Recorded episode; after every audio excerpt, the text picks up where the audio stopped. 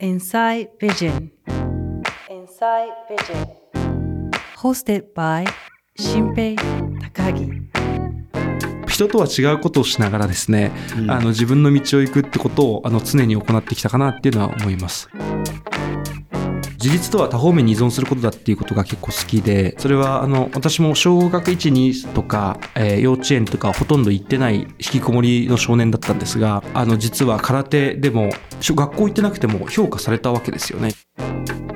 まあ、業界のこの覆し方って2つあると思っていて既存でできた権威の中で一定の地位を持ちながらあのそこから中から変えながら自分の市場を築いていくという形はできると思うんですよね。うん起業家の思想と人生に深く迫るインサイドビジョン。こんにちは。クリエイティブディレクターでニューピース CEO の高木新平です。この番組は価値観を仕事にする起業家をゲストにお招きしゲストが何者でもなかった頃から今に至る人生を紐解き思想や人生の移り変わりそして今描いている未来ビジョンに深く迫っていきます。今回お迎えするのは株式会社 T ルーム代表取締役 CEO の岩本亮さんです。岩本さんとは、まあ、友人の飲み会であったんですけどもそのお茶業界への熱い思いを語っていてで、まあ、僕も全然その業界知らないんでお茶ってどういう業界なの？お茶ってどういう成り立ちで今こういう産業になってるの？みたいなことをまあ質問していくとそこにすごい本当に歴史的な文化的な目線と経済的目線を両方持ってすごい解像度で課題だったりとかやるべきやらなきゃいけないことっていうのを捉えられていてでしかもそれを2つの立場文化人としての立場ときある種起業家としての立場両方使い分けながらアプローチしてるっていう話を聞いてすごい面白いなと。まあ、よくよく考えてみれば確かにお茶っていうのは不思議なめちゃくちゃ日常的に摂取もするしお茶会とかお茶室とかって聞くとすごい文化的な日本を代表するものでありそのある種の両極性を持ってるものに対してビジネスチャンスを見つけようとしてるっていうその岩本さんのチャレンジはめちゃくちゃ面白いなと思い、えーとお招きしました。それでは岩本さんの人生に深く迫っていきましょう。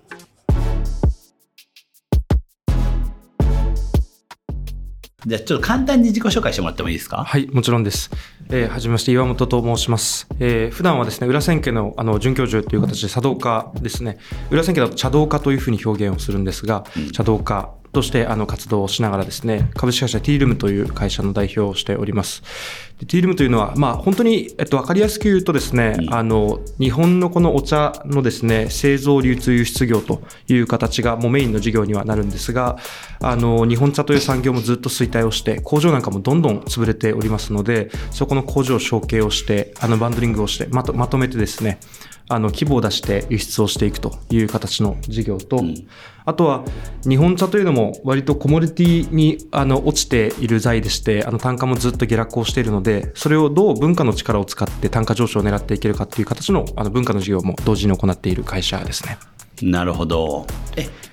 もうちょっと具体的に聞くとどういうことが例えば仕事としてあるんですか？そうですね。あの、本当に分かりやすく言うとですね、お茶、日本茶のこの業界というのって、うん全員コモディティを扱うんですね。例えば、あの、抹茶ラテみたいなものも、誰でも正直供給できる財なんですよ。はいはいはい、はい。で、これはあの、あの、1981年に、あの、伊藤園さんが缶入缶入りのウーロン茶を出してからですね、うんあの、この40年間で、あの、市場がこう、まあ、完全に、な、あの、なんでしょう、あの、覆ったと言いますか、あおの、ー市場の大体7割から8割が清涼飲料の市場になりました。で、それがもともとリーフと言われる茶葉で消費されてたものが、まあ、家庭内でそれこそだんだんの時間に夜遅くに、それこそ夜遅くっていうか、あの、皆さんでご飯を食べながらお茶を入れてたあの時代から、あの、ポータブルな、あの、水と同じ材に落ちた、死活剤っていうふうな表現をするんですが、水と同じ材に落ちたっていうのがここ40年の、あの、まあ、変化でした。まあ、その中でですね、結局単価の下落と全員が同じものを大量に作るという業界構造にあの変わっていきましたので、うん。誰もが同じお茶を卸せてしまうという状況にありまして、これ取引先をどどこか明示をするとですね、あの、本当に何でしょう、そその他のメーカーが全部あのカウンターであの価格を下げて営業に来るということがありますので、うん。ほぼあの外に実績は出てないんですが、あの本当に大手のですね、一番大手のタピオカ屋さんですとか、うん。あの、それこそ、えー、まあ、ケーキ屋さんの大手の会社ですとかっていうのに、えっと、お茶を供給しているという形が、本当にメインの事業にはなってます。で、あの、今、平均、あの、農家さんの平均年収が90万円と言われる業界でして、ねまあ、あの、全員潰れるだろ平均年収が90そうなんですよ。まあ、全員潰れるだろうと、貧困ラインより下の、あの、年収のくらいになってしまってですね。うん。で、あの、どんどん工場も農家さんも、どんどんどんどん潰れているっていうのが現状ですね。はあ。それは逆にそれまでははいどういうふうにそのお茶業界っていうのはできてたんですか？基本的にはですね茶葉を生産をして一定の単価で JA さんが買い取ってそれをあのおじいちゃんおばあちゃんとか行くと JA さんから毎年お茶買ってるよ新茶が届くよって方々いらっしゃると思うんですがああのああいう形でですね個人とかあとはスーパーだったりですねあのああいうところの棚にあの新茶がいっぱい並ぶみたいな市場だったのが元々の市場ですね。あの筒の中からこうお茶っ葉入れて急須で。おっしゃる通りです。冠婚葬祭とか、あの、引き出物でもらうとかっていうのが元々の市場。その時はじゃあもうちょっと単価が高かったってことなんですか？おっしゃる通りです。単価が大体4倍から5倍の単価で取引をされていて、ああ今のコーヒーぐらいですか？もうちょっと高いですか？えーっとですね、今のこう、そうですね、スペシャリティコーヒーとかあの近い単価だと思います。あーなるほど。でわざわざひ引いて入れるみたいな感じじゃないけど、お茶を入れてっていう感じの。まさに。まあ、確かにじいちゃんばあちゃん急須で家でポット沸かしてお茶飲んでましたね。そうですね。そこからあの都市化が進んで、あの食の多様化、西洋化が進んで、何の食にも合う、えっと、飲料が求められたってところと、あと都市化をしてしまうとですね、急須なんていうあの道具がですね、あれって常滑の急須とか赤い急須、あの昔見たことあると思うんですけど、はいはい。あれって5人用に入れるためのきれ機能的な材なんですよね。確かに。みんなにあの家族でご飯を食べる時の大家族で入れるツールとしては機能的なんですが一人のために急須入れてたらですねあのそのままお湯が使ってシャバシャバっていうか苦くなっちゃうという形で、そもそも機能的ではないですし。お茶の間用だったんだね。そうなんですよ。なるほど。だからだんだんの生活が消える暮らしが消えるとお茶の需要が下がるっていう形でかつあのお茶の市場って、まあ、最近ぐぐっと伸びて実は来ているんですが、あのほとんどが急速の市場に引きずられる市場なんですよね。なので、もともとは日本でもサボりと急速の差がなかったっていう形から、急速の市場が明らかにできてきたと。これは C 社サウナキャンプなんていう、あの、急速の市場が誕生して。いなおっしゃる通りですね。はいなので、もともとはサボり、お茶をこのたしなむとか、うんあの、よく戦略的にまあ、まあ、休息を取るという形ってよくあると思う。経営者の方々とか特によくあると思うんですが、うんああいったシーンっていうのがですね、もともとはなくて、全部がサボりになっていた。とすると、どんどん加速をしろ。朝、あの、早く起きて出社をして、夜遅くまで働いて、ずっと加速をしなさいっていうのが日本経済でしたので、ずっとコーヒーが求められる形で、えー機能的な材としてコーヒーが普及され、えー逆にお茶は死活的、ミネラルウォーターと同じ市場に落ちたという感じですね。今どれぐらいの規模でやってるんですか？今はあの社員数でいうと30人いかないくらいになってきてですね。そうですね。何人何人とかあるんですか？えっとですね、本当に農業法人はまだ4人とかですうね。それではい。できるんですね、できます、できます。栽培というか。あの基本的にはあの組合員の皆さんが約50名弱いらっしゃってですね。ああの工場に紐づく形のあと農業生産者という形ではいはい組合を蘇生をして、なるほど。でそこにあの農家さんに加入いただいて、えー生産の部門っていうのはあのその組合で行いながらえ製造の機能だけを自社でやっていくという形になっています。農業法人の方は農業従事者があの農業要件っていうのがありまして日本の農業ってのは本当に規制産業の最たるものなんですよね。東京の若造が急にあの地方に移住をして農業を始めるってことはできないんですね原則。なるほどなので地元の本当に利権とか、ねそうなんですよ。あの組合長とかに説得いただきながらなんとか農業委員会に認めていただいて農業法人の資格を取得をしているという感じです。山本さんの人生にちょっと聞いていきたいなと思うんですけど、なんかそもそもなんかお茶とってどういう接点なんですか？人生においてそうですね。あの私は実は9歳の時からあの裏千家に入門をしていて。でその9歳の時であの裏千家に入門したのもテレビを見てあの普通に着物の方がいらっしゃって そのテレビに映っていて、うんかっこいいなって言ってスタートしたっていう本当に雑なあの理由でスタートしているのがうん一番最初です。で出身え出身はどこですか？千葉の浦安ですね。えなのでそんなとこにあるんですか？関係ない。そう、あります、あります。あのですね、裏千家というのはですね、あの、私も所属してたんですが、UIA っていう国際組織もありまして、裏千家インターナショナルアソシエーションという形で、えー、そんなのあるんだ。実はですね、あの、私も留学先が、大学時代の留学先がコロラドというあのアメリカの最近だとマリファナとかいろんな盛んなコロラドのですね、ボルダーという小さな町に留学をしてたんですが、そこにも裏千家の支部があっったくらいですね、全国全世界に支部が実は広がっているのが、あの、裏千家組織という感じです。すごいですね。はい。もともと5歳の時から極真空手をずっとやってるんですが、あうん。のそこもあの空手が好きすぎてですね、あのスーパーの角で全部あの型で回ってたと、あのスーパーの角とかああいうのを全部あの政権好きでこう回っていたっていうのを親から聞いてですね、そのくらいちょっと意味が分かんないんだけど。スーパーとかを一緒にはい。お母さんと回るときに、うん。その9歳、9歳じゃない、5歳とか6歳の子供がずっと政権好きで、えいえいえいって言いながら、あの、一緒にスーパーで買い物をしてたという感じですね。だからあずっ、とせ日常の動作を全部型でやってたっていうくらい、まあ、ドハマりする少年でして。なるほど。あの、で、9歳で、あの、極真空手黒帯を取って、で、そこでもう、あの、道場のトップになり、あのすごくない？ものすごいことですね。あの、レベルの違う昇進の速度で、あの、それでもう、あの、部下といいますか、あの、まあ、後輩がもう、ものすごい人数いるっていう状況で、えーその時にお茶に出会って、お茶を始めているので、なんかこう、つながりがあったんだとは思うんですが、そこからお茶を始めて、で、あの、まあ、お茶を始めるとですね、あの、皆さん、あの、お姉様方、あの、まあ、お茶の先生方になりますので、その方々はですね、9歳の子供が、あの、お茶大好きって言いながらですね、ね。お稽古に通ってくるわけなんですよ。そうすると、やっぱり和菓子大量にも、あの持たされたりですね、お茶ももういっぱい飲んでいきなよとか、別に手前作法なんていらないよと、もうお茶だけ飲んでなさいっていう感じの本当にコミュニケーションで、すごいこう、ちやほや、あの、いただきながら、あの、育てていただいたっていうので、まあ、そこが自分の居場所になってですね、あの、ずっと茶室に、茶室にこもるようになってたっていうのが、あの、9歳からの記憶ですね。えー。えそれ近所にあるって感じなんですか？あそうです、そうです。あの、近所にある、たまたま、あの、本当にいい先生が近所にいらっしゃって、浦安っていうのも、あの、東京第一東支部っていう支部なので、東京の支部になるんですよね。で、そこの私の実は、あの、あと支部のですね、副支部長が松田光太さん、あの、タリーズの創業者の、とかですね、いろいろ財界とも近い、あのいい支部なんですよね。うん。で、そこのいい先生、今、幹事長をされている先生が私の先生でん、本当にいい環境に恵まれながら、あの、お茶を始めさせていただいたんですが、そこから本当にハマりにはまって、ずっとお茶をしてたという感じです。ハマりにはまってっていうのはもう本当にだ、ま、ちっちゃい頃は毎日そうですね、のずっと稽古して。そんな楽しいんですか？そうですね。あの、えー型というのは結構面白くて、あの、よく弓道とかの世界でも言うと思うんですが、主体者が映るんですよね。はあ主体者が映るっていうのは、弓道とかも矢を、えーと人間が放つ。うんで人間が放つんじゃなくて矢が放たれるんですね。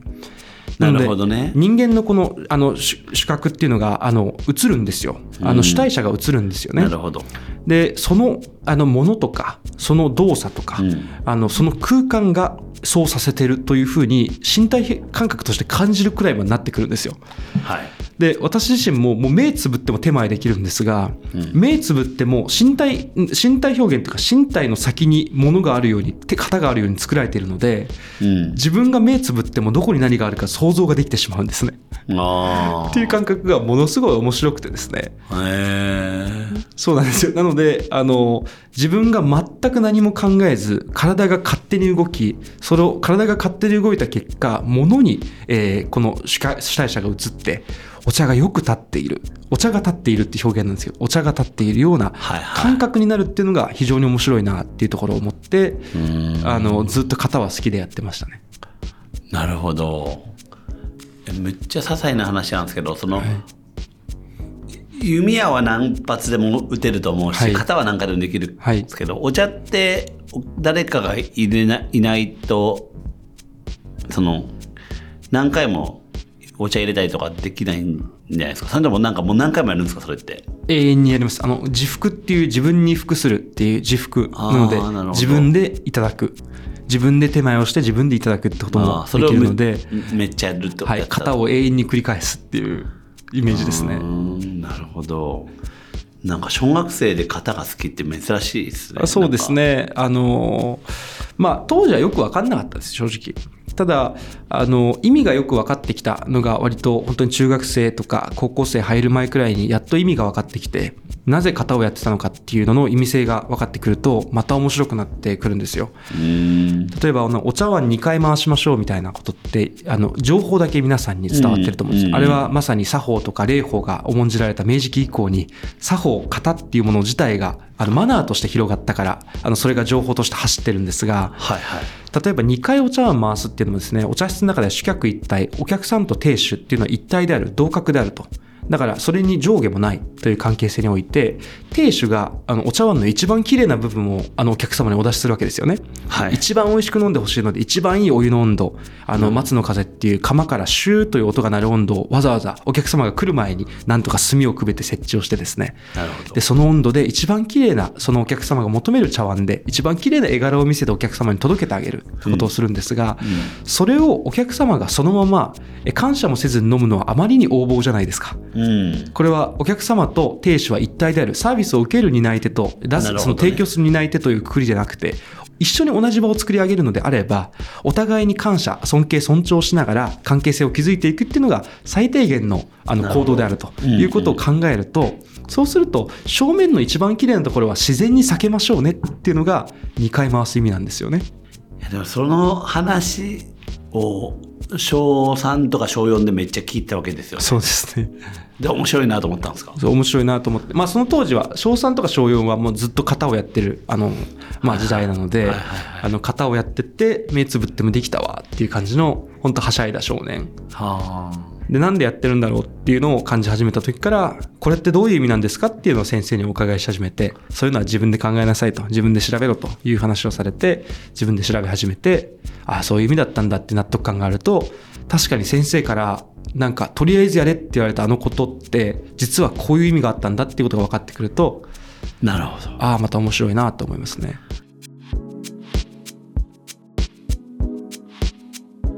この今のこのティールームやるまでになんかどういうターニングポイントがあったんですか？そうですね。あの、私自身は、あの、常に、えっと、自立とは多方面に依存することだっていうことが結構好きで、うん。言葉として好きなんですけど、多方面にやっぱり依存することで自分を保てると、自立できるっていうのは、まあ、間違いない事実だと思っていて、それは、あの、私も小学1、2とか、えー幼稚園とかほとんど行ってない引きこもりの少年だったんですが、それ自体が、あの、実は空手でも、学校行ってなくても評価されたわけですよね。自分が型をやってるだけで。確かに。だしお茶始めたら人間として正しいよあなたはっていうのをずっと言われて 結局肩書きとか全部外しますので、ん。あなたは人間として存在してるだけで正しいんだよっていうことをずっと言われるとうん。いう形の環境があって、そうすると全く意思決定が怖くなくなるんですよね。一個失ったところで別にいっぱいあるしってなるわけですね、うん。なのであのとにかく自分のあの人とは違うことをしながらですね、あの自分の道を行くってことをあの常に行ってきたかなっていうのは思います。へのでえそれはじゃあえちなんかどどういう例えばその中学校とか高校とかもまあお茶習いながらはい、んなんか自分で何かやってたりとかなんかしたんですか？そうですね。あの、えっと、小学校の時はあの親の教育で勉強するなっていうことを言われていてで勉強するなって言った背景はあの勉強っていうのは社会がさせてくるまではしなくていい、まあ、もししたかったらしなさい。っていう感じだったんですよね。へえいい話やな。なのでずっと勉強しないで育ってそうすると中学入った途端もうアホアホ丸出しなわけですよ。もう全くできない、まあねまあね。もう方程式解けないみたいな、どうしようってなって、でそれで、えっと、他の人と比較されるわけじゃないわけじゃないですか、点数とかで明らかにですね。なのでそれが悔しくなって自分で勉強したいと思って中1の時にこの親に勉強させてくれってことで塾に行かせてもらって。でそこからあの中学の塾っていうのはまた型みたいなもんでああ方程式と大体のこの問題のフォーマットさえ覚えればあの応用が可能なんですよね。あなのでそれをずっとやってたらあの、まあ、すごく、まあ、数値的には伸びてですね偏差値もぐぐっと伸ばして、でそこからあの早稲田早稲田の附属校の高等学院というところに、あのそのままあの、まあ、入学をしてですね高校受験であの受かって入学をして。でもう1年からですね、もう変わったことをしたいと。もうこれ1年からっていうのは、地元の中学で1位取ったとしても、早稲田の付属校、当時全国でも3位か4位だったので、偏差値でと。もうあの、全国模試の本当にトップの人しかほぼ来ないんですよね。はいはいそうするともう勉強の猛者たちがいて、これじゃ勝てないと思っちゃって、うんで、それが非常に怖かったんですよね。どうしようと思って、これだけ勉強頑張ってきて、確かに学内の1位とか、塾内の1位って取れたけれども、全然そんなレベルじゃなかったってことで、違う軸を持とうとして、とにかくまずは英語を喋るんだっていうので、英語の勉強をし始めて、へえそこでえなんなんで英語だったんですか？あそれはもう留学ずっと行きたか行きたかったんで、ああの、お父さんがあのアメリカの大学卒業してたりして、あなので留学をしたかったっていうのはもう大事前提ありつつ、あの、まあそこで、えーまあ英語の勉強をして、早めに留学をしようってことで勉強して喋れるようになって、で、えっと、まあ2年とかからもう大学の授業を取り、先に取れるんですよ。うん。あの単位制はいはい。でいろんな組み替えができたので、なので大学の授業を一人で受けに行って7限8限だから1日、えっと、いろんなスケジュール調整して週2日は大体 4, 4限 4, 4個の授業でここが終わって、うん。で、えっと、週1だけ8限とかまであって、うん。大学にあの学校の高校の授業終わってから大学に行くって形の生活をして。すごいねなのでそういうこの全く人とは違うことでやっぱり何かしらの価値を自分につけてポジションを取ってあの生きなきゃなっていうのはずっと思いながらでもそれがいろんなところに分散されてるから別にな、全く意思決定は不安じゃないってことで、あの僕実は起業はあのファーストペンギンって三木谷さんの本を読んで 起業しようと思ってたんですけど。へえ あの、高校生の時に読んで、ああ、まあかっこいいなと思ったのと、あとは、もともとずっとパイロットになりたかったので、あの、パイロットになりたかったっていうところで、あの、それこそ熊谷さんとか、うん。三木谷さんとかって、あの、操縦免許持ってるんですよね。そうですよね。なので、パイロットになるってことを、パイロットにならなくても実現できるんだっていうことに気づいてしまって、うん。実はこれちゃんと財産を作って飛行機買って自分で操縦すれば操縦できちゃうんだと思って、はいはい。あのそこまでは少なくともこれはあまり言ってないですけどそこまでは自分でジェットを買うまでは最低でも目指そうっていうのをあの企業の一番最初の前提としてあの決めてました。えそれってなそのき急に来たような気がしちゃったけど今話だけ聞くと、そのジェット系とかパイロットへの興味がむっちゃあったんですかもとずーっとありましたね。ずーっとあのいろんな飛行機調べたりっていうのがあって、浦安ってあの羽田空港がすごく近くて湾岸線沿いで向かい側に見えるんで、毎日のように飛行機が飛ぶんですよね。はいはいで、ずーっと飛行機に乗りたいっていうのと、あと島田紳介さんの、あの、昔ギャグが、飛行機のギャグがあって、はいはい。あの、飛行機ってなぜ飛ぶか分かってないけれども、あれって前にしか進まないんですよね。うんうんで、操縦桿を握りしめたパイロットが、前にしか進まない飛行機を持って、あれ逆噴射しないと後ろ進まないので、はい。あの、前にしか進まない飛行機、乗客も全員前を向いている。はい。で、基本的にあの、ひ飛行場って山の中か、切り開いて山の中か、うん。海のあの、近くにできますので、うん。なので、そこの近くで、もし飛ばなかったらそのまま潰れる。全員死ぬ。といった時に、全員が飛ぶと信じてるから飛ぶのである。っていうことを、あの、島田介さんのギャグギャグであるんですよ。で、それのネタを見た時の、あの感動は結構忘れなくて、そっからやっぱり操縦桿を握るパイロットってのはかっこいいなと。いうことを思いながら、あの、前にだけ進むっていうので、あの、今でも仕事とか、あの、時々空港に行って、空港で仕事したりもしますね。へえ面白いねえちなみに親は何をしてる人なんですか？親は今大学教授をしていて、へえっと、慶応のビジネススクールで教授をしています。え MBA みたいな？そうですね。KBS っていうビジネススクールなんですけど、あー。へえ経営学とか教えてるってことですか？そうですね。あんまり 詳しくは知らないですけど、ビジネスプロデュース論っていうので、もともとドリームインキュベーターって会社にいて、そこのあの役員もやっていて、で、そこから、あの、慶応のビジネススクールに移ったっていう感じのなるほどね。キャリアだす、そうです。僕はあんまりわからないですけど。あんま親とは喋れないですか？そうですね。ましてるから。えーっと、喋るは喋りますけど、えっと、お互いに正面、真正面で喋るんじゃなくて、あの、父親がどっか会食とかした時に、えっと、息子さん何やってるんですかって話をして、そこから、あの、喋ってくれるケースはあるっていう話をいろんな方々から伺って、あの、DI の今、あの、 DIMENSION ファンドっていうようなファンドがあると思うんですけど、あそこのあの宮宗さんが,、うん。があの私の父のもともと部下だったらしくて、うん。なんかもう十数年とかなんかずっとあの直近で直属で働いてたらしいんですけどあの宮宗さんとかにお会いした時にいろんなとこで息子の話してるよって話をしてくださって、まあ、そういうので情報を伺うことはあります、ね、なるほど。えでも直接そんな喋らないんですか？そうですね。まあ LINE で実家に荷物届いたよくらい。ああ、まあまあ、はい。親子の ほのぼのとした会話そうですねビジネス的な会話はないんですねはないです。ねへえ、まあでも、だ岩本さんの知的さは、もう親が持ってるものではあるんですね。そうですねあの私はあの私の姉の方が頭良くてですね。あの普通にサラリーマンをしてるんですが、うんえっと、スコア的にはあの偏差値とかスコア的には圧倒的に姉の方が高かったです。ただあの反復練習とかあの型をやるっていうことに関しては私の方が得意なのではいはい。永遠に同じことを基本的にやるという形の反復練習でなんとかのし上がったっていう感じですねへえ。でもなんか、あんまり起業家で型を見つけるのが得意みたいな人ってあんまり聞かないというか、うん。イメージが逆うんうん。